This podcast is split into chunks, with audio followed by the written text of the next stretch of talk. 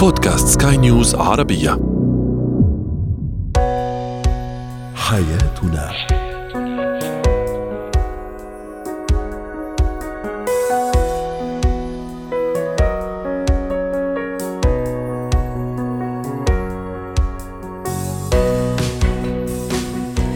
مستمعينا الكرام أهلا بكم معنا إلى حياتنا فضاؤكم اليومي الذي يعنى بشؤون الأسرة وباقي الشؤون الحياتية الأخرى والذي يمكنكم الاستماع إليه عبر منصة سكاي نيوز dot com slash podcast وباقي منصات سكاي نيوز العربية الأخرى. شاركونا عبر رقم الواتساب 00971 561 8 6 2 2 3 معي أنا آمال شاب. اليوم نتحدث عن الشريك الخجول صفاته وأسباب هذا الخجل وكيف نتعامل مع الموقف. سوء التغذية عند الطفل وأيضا ما هي أعراض سوء التغذية عند الطفل وهل من علاج؟ وأخيرا مهارات التحدث أمام الجمهور. هو وهي اليوم نتحدث عن الشريك الخجول دائم الشعور بالقلق دائم الشعور من المواقف الاجتماعية. آه، ونعرف أنه العلاقة بين الشريكين بين الزوجين قائمة على الوضوح على الصراحة على الأخذ والعطاء. آه، فبعيدا طبعا عن هذا الشعور أو بعيدا عن هذه الصفة واللي هي الخجل أو الشريك الخجول الخجول. طبعا لا نحكي عن الحياة لأنه في فرق كبير بين الحياة والخجل والحياة مطلوب شيء رائع وجميل سواء بالنسبة للمرأة السيدة أو حتى بالنسبة للرجل. للحديث عن هذا الموضوع رحبوا معي بليندا أحمد الاستشارية النفسية والأسرية. ضيفتي العزيزة أهلا وسهلا أستاذة ليندا. شو يعني شريك خجول؟ بعدين يخجل من إيش؟ هو أقرب الناس لزوجته أو هي أقرب الناس ل يعني لزوجها؟ لماذا الخجل؟ وبعدين نفرق يمكن بين شغلتين لما يكون يخجل فقط من الطرف الآخر من الشريك وبعدين مع الناس العادية أو الناس الأخرى هو عادي وطبيعي ولا لا؟ هذا صفة تلازمه في كل المواقف ومع كل الأشخاص. خلينا نبتدي لما هو عادي مع الناس بس يجي مع الطرف الآخر يجد صعوبة كبيرة في التعبير عن طلباته وعن احتياجاته وعن أشياء بتزعله وأشياء بتبسطه وأشياء. فعنده هذا الخجل مع الطرف الآخر.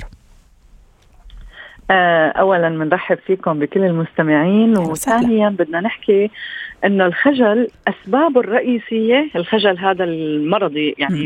اللي خاصة بين الشريكين آه، أسبابه إما طفولية لأنه أهله آه، ما اعطوه ثقة بالنفس فهو خايف صح. دائما إنه يحكم عليه.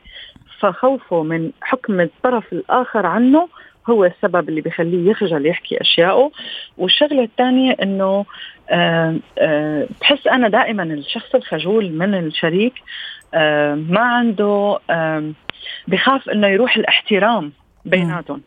يعني راب مش عارف يفرق كمان بين صراحة وبين مثلا عدم احترام لأنه عمرها ما الصراحة كانت كمان عدم احترام صح؟ تماما. والعلاقة الزوجية بالذات لو بيفهموها الناس مزبوط هي حتى أقرب هي الأقرب آه والتعري فيها أكثر عن عن النفس أنا عم بحكي من الأهل لأنه الزوج هو أقرب حتى جسديا للشخص الشريك من الأهل. ولكن كأنثى هي بتكون خايفة من المجتمع أو خايفة من نظرته لها إنه هي جريئة لسانها طويل كثير بتحكي كل شيء بدها إياه. وهو لأنه دخل كمان كرجل بيصرف عليها ولا هو المفروض إنه يكون القوي القبضاي الرجال. فبخاف بلحظات الضعف أو لحظات طلب أي شيء حتى جسدي أو تعبير عن مشاعر. بخاف إنه تحكم عليه وتنقص هي من آه، قيمته عندها أو النظرة اللي دخل فيها هو عليها بالعلاقة. جميل. إذا آه، نحاول مع حضرتك أستاذة ليندا أنه نحاول نفهم الأسباب اللي تخلي هذا الشريك آه، يخجل. طيب وأكيد أنه الموضوع يصير مزعج صح ولا لا؟ خاصة إذا يعني صارت صفة يعني آه، دائمة فيها أو فيها أكيد هذا مزعج.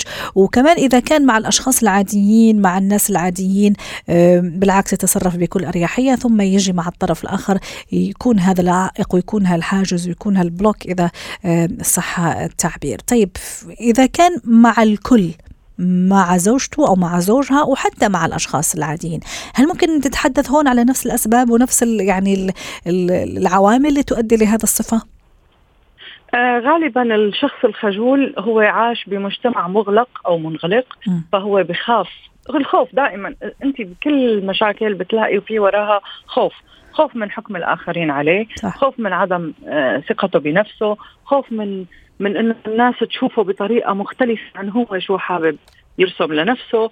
آه، أحيانا الأهل من كثر ما بيقولوا عيب وما بيصير وبي يعني ما بيربوا فيه هي الثقة تبع إنه حتى لو أنا غلطان عادي الناس تشوفني غلطان. الإيجو اللي هو الغرور الداخلي اللي بيطلع عنده بخليه أنا الزايده الخجل لأنه لأنه عدم الخجل سيكشف فيه بعض الأشياء. يعني حتى في منهم اجتماعيا ما بيحبوا يطلعوا مع الناس لأنه هو ما حاسس إنه ما عنده القدرة إما يجاري هدول الناس أو آه، هالناس رح تحكم عليه إذا بين بسبب هذا الخوف. طيب استاذه ليندا كيف تعامل مع هيك شريك زوج أو زوجة؟ إذا فعلا هذا الخجل آه، بيخليه عائق للتواصل معها أو للتواصل معاه. ما عم يعرفوا يعملوا آه، يعني بيعيشوا بشكل عادي دائما في توجس في خوف. آه، زي ما تفضلتي ممكن أنا كزوجة أخاف ممكن شو هو بيفكر أنا كزوج أخاف يعني شو هي بتفكر. كيف أحتوي هذا الموقف حتى كمان يعني ما يأثر علينا مستقبلا وحتى على حياتنا وأسرتنا وأطفالنا خاصة زي ما تفضلتي في البداية كمان قد يكون منشأ هذا الخجل من التربية الخاطئة مع الأهل أهل هذا الشريك الزوج أو الزوجة آه، نحن أول شيء بدنا نعرف إنه الخجل هذا بين الزوج والزوجة طالما هن دخلوا على غرفة نوم وحدة وكانوا مع بعض بكل الظروف يلي هي ما ما ممكن تعملها مع أهلها أو مع أهله فمعناتها الخجل هو هون عائق وهمي تم اختراعه من قبلنا بناء على موروثات اجتماعية وبناء على موروثات تربوية. جميل. فنحن اللي بدنا نعمله هون واحد من الطرفين إذا كان أوعى من الآخر إنه لازم أول أول شيء إنه نعترف لبعض إنه في نقطة خجل نحن عم نخاف منها كيف نحن فينا نكسرها. أول شيء الصراحة إذا بلشنا موضوع الصراحة وحطيناه على الطاولة وبلشنا نحكي مع بعض بالموضوع ببلش الخجل يكسر شوي شوي. ممكن نستعين والصراحه أستاذة ليندا من غير ما أهاجم كمان هذه كثير مهم صح ولا لا؟ من غير إصدار أحكام من غير اتهامات من غير ما أقولها انت تراكي يعني خجولة وانت وانت أو أنت وأنت يعني صراحة إنه إحنا بدنا نلاقي اخر أي حل المشكلة هو خايف من ال judgmental تبعك يعني صح. خايف من حكمك عليه لو حكى. فانت إذا أعطيتيه الأريحية أو هو أعطاكي الأريحية عبري عن نفسك لأنه مضايقني جدا إنك ما عم تعبري عن نفسك. م. من شو خايفة؟ يطرح بعض الأسئلة يلي تضرب على الوتر الحساس. انت خايفة اني احكم عليكي؟ ما رح احكم عليكي. احكي شو عندك. أنا بضايقني سكوتك خجلك عدم طلبك لل... للشيء وهي إذا حست إنه زوجها خجول أحيانا الزوج يكون عنده خجل مو بس بالعلاقة الجسدية. تخيلي بالعلاقة المالية الزوج يخجل أن يقول إني الآن في ضائقة مالية حتى ما تتغير نظرته لإله بالفترة اللي اجى هو فيها وخطبها وكان عم بيقدم يقدم يقدم. فهون كمان ممكن هي تفتح له المجال إنه إذا أنت عندك مشكلة احكي أنا ما رح أنا رح أسندك رح أكون معك بس تفتح له مجال الكلام. هلأ إذا ما زبط هيك يجب الاستشارة.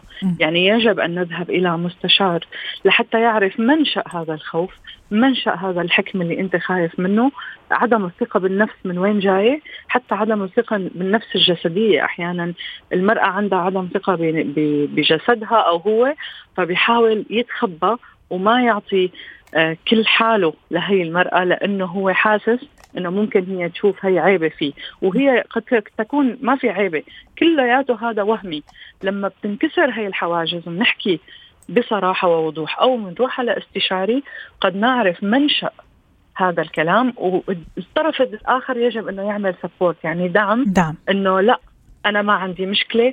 حتى لو كان جسدك هيك أنا بحبه كثير والثاني يقول أنا ما عندي مشكلة لو أنت ما عندك ضائقة مادية بالعكس أنا يعني التقبل هون يعني كلمة السر ربما في في موضوعنا اليوم وفي موضوع النقاش اليوم هو تقبل الطرف الآخر حتى فعلا يكون معنا بكل أريحية يحكي معنا بكل أمان من غير ما آه، نعمل عليه أحكام مسبقة. شكرا لك أستاذة ليندا حمادة الاستشارية النفسية والأسرية ضيفتنا العزيزة وأتمنى لك أوقات سعيدة.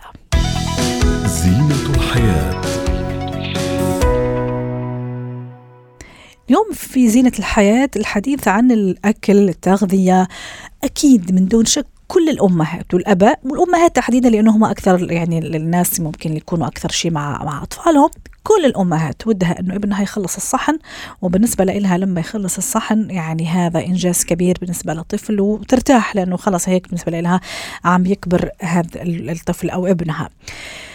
آه، في حين ممكن ابني فعلا يكمل الصح لكن في عنده سوء تغذية ما عم يتغذى صح العناصر الأساسية اللي يحتاجها جسمه ما عم ياخذها اليوم حبينا نفتح نقاش سوء التغذية عند الطفل.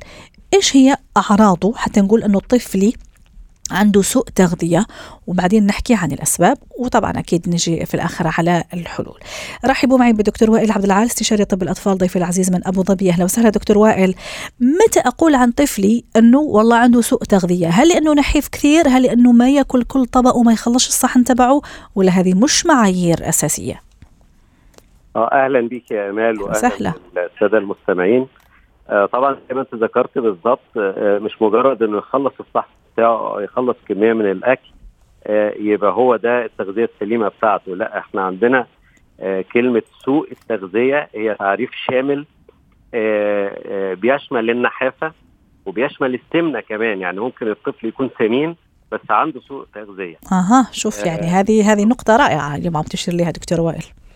أيوه بالظبط لأنه هو ممكن يكون بياكل بكميات كبيرة وبيبقى عنده سمنة بس في نفس الوقت عنده نقص في مواد غذائية معينة لأنه ما بيتناولش آه، وجبات متكاملة.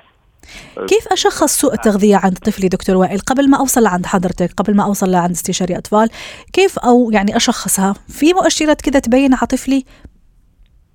آه، هي في مؤشرات كتيرة. طبعا. فقدان الشهية في الطفل.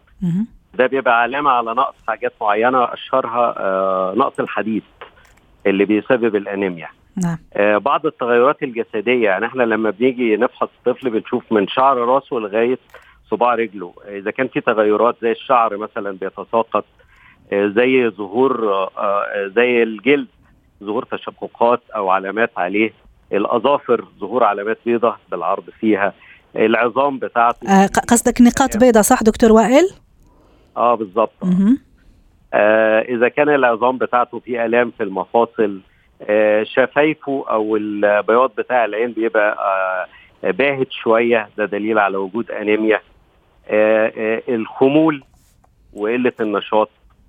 آه، كل دي بتبقى علامات أولية بت بتساعد الأم أو آه، غالبا ما إن إحنا بنشوف إن الأم خدت بالها من العلامات دي وجت تشتكي قبل تفاقم الأمور وقبل إن يظهر أعراض جسيمة على الطفل آه، معقول كمان تظهر على آه، مثلا تعليمه قدرته على الاستيعاب على التعلم آه، في هذا الشيء يعني في صحة في هالموضوع لما يكون عنده سوء تغذية بالظبط. إحنا إحنا دلوقتي بنقسم الموضوع لحاجتين آه، في سوء التغذية الحاجة مم. الأولى اللي هي بيسموها فيزيكال هي فيزيائية وأخرى أعراض مم، جسدية. سلوكية اللي هي بتشمل الطول آه، والوزن آه، والمحيط الرأس في الأطفال الصغيرين والسمك بتاع ال- ال- العضلات بتاعته دي حاجات كلها إحنا بنقيسها عشان نتأكد من النمو بتاع الطفل. إنما الحاجة الثانية واللي هي الأكثر خطورة اللي بيسموها الكوجنيتيف أو ال ال الوظيفة بتاعة المخ. لأن معظم آه، نقص الحاجات إذا كان الحديد إذا كان فيتامين دي إذا كان آه، بقية الأنواع من الفيتامينات بتأثر على وظائف المخ آه، بتقلل الإدراك بتقلل التعبير بتقلل التركيز معظم. بتقلل ال- التنسيق بين الحاجات وبعضها معظم المراكز نعم. بتاعة المخ بتت... بتتأثر فعلا بنقص المواد الغذائية دي. جميل طيب دكتور آه، وائل في أعالج الموضوع أنا مني فيني في البيت؟ عرفت يعني من حضرتك أنا أم عم أسمع سكاي نيوز عربية وعم أسمع كل هذا ال- النصائح الأكثر من رائعة اللي عم يقدمها الدكتور وائل. طيب في الحق الموضوع ولا لا؟ لازم أجي عندك وأتأكد نعمل تحاليل ثم يمكن نعمل كذا برنامج غذائي ولا لازم أروح عند dietitian مثلا كمان يتعاون معي؟ إيش الحل؟ إيش الصح في هذا في هيك حالة؟ لا. هو الحقيقة عشان نلحق الموضوع هو دور الأم إنها تاخد بالها من الأعراض المبدئية بتاعه نقص التغذية وسوء التغذية عند الطفل أوكي. طيب أخذنا بالنا وفعلا عرفنا إنه في بعض الأعراض إيش أعمل وشو شو الحل بالظبط بتطلع على الدكتور بعد كده. الدكتور بيفحص بياخد التاريخ المرضي من الطفل نفسه إذا كان مر بوعكات صحية آه، كان احتياجه للتغذية أكتر فيها وما تمش إذا كان عنده فقدان للشهيه بعد كده بيفحص الطفل نفسه وبيشوف الأعراض بتاعه نقص التغذية عنده أو سوء التغذية. وبعد كده عندنا فحوصات بقى آه، لكل حاجة على حدة يعني. نعم. عندنا الأنيميا بتظهر في فحص نقص المعادن نقص الفيتامينات كل واحد ليه. على حسب ما إحنا بنشك بقى بنتيجه الفحص بتاعنا بنطلب له التحاليل دي لأن زي ما انت عارفة إحنا بنكتب تعويض لكل حاجة بناء على النسبة بتاعتها وبناء على العمر بتاع الطفل. جميل. إذا ينصح أنه زيارة الدكتور حتى نعمل تحاليل ومن ثم الدكتور هو ينصحني ويوجهني. بناء على النقص اللي عنده. دكتور في بعض مثلا الأمهات يلجأنا إلى بعض الوصفات خلينا نقول الشعبية مثلا التقليدية حلبة آه، مدري إيش ممكن تحطها له مع الأكل للطفل حتى آه، ممكن يجوع أكثر اللي عنده فقدان شهية. آه، ممكن بعض الفيتامينات كمان ممكن أنا كأم أروح أخذها ممكن من عند الصيدلي. هل هذا يجوز يصح ولا لا؟ ممنوع منعا باتا. خلينا نحكي على الخلطات الشعبية ثم نروح على الفيتامينات اللي أنا أخذها كذا كأمل. أم قررت انه ابني عنده نقص في نقص في فيتامين معين أو شهيته منعدمة فاروح عند الصيدلية أقول له أعطيني كذا كذا كذا. لا هو الحقيقة ال- سواء الوصفات الشعبية أو آه، أعطاء الفيتامينات بدون آه، آه، فحص طبيب أو توصية من طبيب الاثنين خطأ تام. لأن آه، يعني غالبا فقدان الشهية بيبقى مصحوب بنقص في حاجات معينة سواء. كانت هي المسببة فقدان الشهيه أو سواء كانت هي مضاعفات لفقدان الشهيه طب وش شراها إيش يعني شو شو وضعها هو شره وما شاء الله عليه ياكل بس عنده سوء تغذية كمان هون لازم أجي عند الدكتور ونعمل تحاليل وبناء عليها راح ينصحني ويوجهني صح؟ صح مظبوط مهم. شكرا. يعني تفضل الاطفال اللي عندهم سمنة كمان بيبقى عندهم سوء تغذية لأن إحنا. بنقسم الحاجات إلى مواد غذائية كبرى اللي هي البروتين وال- والنشويات والدهون ومواد آه، آه، غذائية صغرى اللي هي بتشمل المعادن والفيتامينات فدايما اللي بياكلوا بشراهة آه، بيبقى عندهم تركيز على وجبات معينة من اللي بيحبوها نعم. جانك فود وممكن عادة يكون عندهم جوع عاطفي كمان هذه هذه قصة أخرى بالظبط. طيب شكرا لك دكتور وائل آه، عبد العال استشاري طب الأطفال؟ أتمنى أنه فعلا المعلومات هذه اليوم حكيناها عن سوء التغذية وصلت آه، للمستمعين خاصة للأمهات وننتبه بشكل كبير على الأعراض اللي ذكرناها. ومن ثم إذا ظهر أي عرض أكثر من عرض مباشرة لعند الدكتور أكيد هو الحل عنده وما نتصرف آه، يعني من راسنا وبناء على ثقافات معينة أو على وصفات معينة. شكرا لك دكتور وائل. مهارات الحياة. التحدث أمام الجمهور مهارة أو ملكة لا يملكها يعني ال- الكل. يعني في بعض الأشخاص يملكون هذه المهارة وأشخاص لا. دعونا نتعرف على ال- المهارة. كيف تكون عن- عندي هذه المهارة والقدرة أني أتحدث أمام الجمهور بكل طلاقة وبكل ثقة؟ رحبوا معي بنانسي إسماعيل مدربة مهارات حياة. تسعد أوقاتك أستاذة نانسي. أهلا وسهلا فيك. اليوم معنا في الموضوع الجميل اللي هو تحدث أمام الجمهور. يا ترى شو لازم أكون أنا؟ يعني مشتغلة على الموضوع وشو الصفات اللي لازم تكون عندي أنا حتى أتحدث أمام الجمهور بهذا الطلاق. أهلا وسهلا يا آمال أهلا وسهلا أستاذة نانسي. آمال تفتكري لو أنا بتكلم قدام ناس في meeting أو في علاقات أو حتى في جو أسري وعائلي وصداقة إيه اللي محتاجه أوصله؟ المعلومة ولا ال energy والطاقة بتاعتي؟ يعني هذا سألتي أنت المفروض أنا أسأل صح؟ طيب أنا هقول. يلا قلنا المعلومه هي الكنز. الثروة الحقيقية كانت المعلومة. دلوقتي مع الانفتاح العالمي اللي بيحصل المعلومة موجودة everywhere في كتاب اونلاين صحيح. من ناس كتير. الشطارة إزاي أقدر أوصل المعلومة بشكل يجذبني؟ مية بالمية. أقول لك نفس المعلومة وأنت تبقي عارفاها بس تتشدلك آه، بشكل اللي أنا بقدمه في المية فقط من ال communication من التواصل هو اللفظي ال verbal 7% فقط. بس تعرفي أستاذة نانسي أحيانا فعلا زي ما تفضلتي حضرتك شخص مثلا عنده هذه المهارة وهالملكة اللي فعلا يعمل ديليفري رائع لل- للمعلومة اللي عنده بس لما يكون مع شخص اثنين مش أكثر بس سبحان الله هذا الملكة والمهارة بتضيع منه و once يكون أمام جمع غفير أو أمام جمهور. ها؟ بالظبط هقول فكيف لازم أنا أستجمع قوايا وأتذكر إنه لا أنا ممكن أقول وممكن أحكي أمام هذا ال- الناس الكثار اللي كلهم عم يطلعوا فيا وكلهم يعني عيون كثيرة موجهة عم تطلع وتسمع شو عم تقول فلانه أو فلان. كويس. يبقى أنا مش هركز على السبعة في المية من الكلام. أو من ال verbal part أنا هركز على ال energy بتاعتي على الطاقة بتاعتي اللي طالعة من جسمي وأنا بتكلم على ال body language وعلى كمان نظرة عيني. ال neuro linguistic programming أو البرمجة اللغوية عصبية. أثبتت انه وإحنا بنتكلم قدام عدد كبير محتاجه أركز على عيني أكتر يعني العين لو بتبص فوق وأنا بتكلم يمين أو شمال يبقى بتذكر أو بجيب معلومة أو عايز أحكي حاجة متكونة already في دماغي أو في عقلي. لو ببص تحت بعيني يمين أو شمال معناها إن عندي مشاعر هي اللي غلباني أكتر طب أنا محتاج في الجمع يكون عندي الاثنين وأنا بقول المعلومة أبقى مركز كل طاقتي في عينيا. أبقى بدي نظرة للناس اللي قدامي. عايزة أدخل حتة emotional عيني غصب عني automatically هتنزل تحت. الحاجة اللي بتساعدني جدا إن أنا أقدر أواجه الجمهور وأتكلم إن يكون عارف الرسالة اللي هوصلها. جميل. باخد نفس واقف ال golden rule بتاعتنا اللي دايما بنقولها stop breathe think then act هقف كده اخد ثانية هاخد نفس هفكر أنا عايز إيه.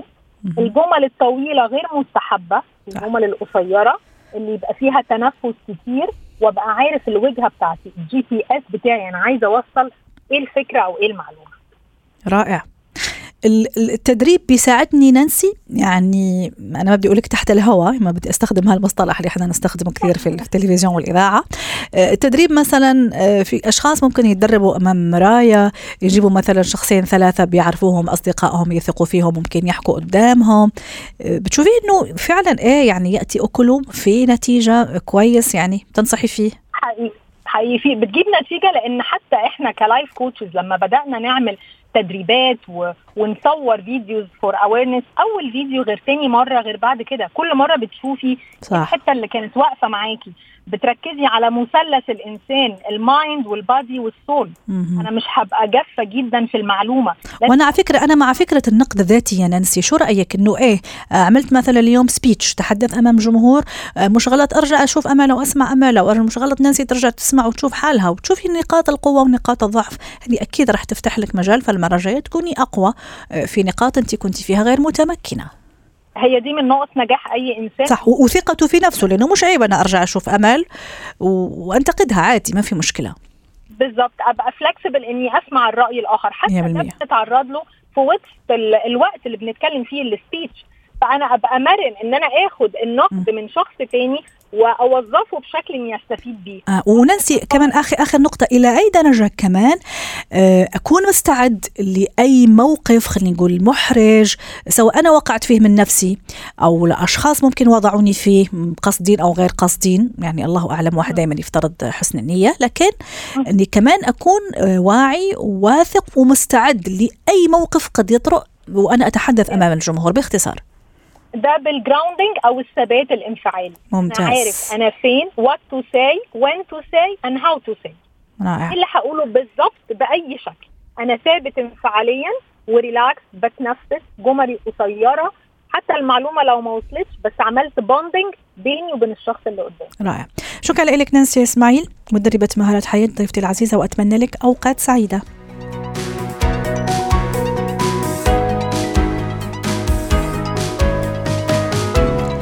ختام حلقة اليوم من حياتنا. شكرا لكم وإلى اللقاء.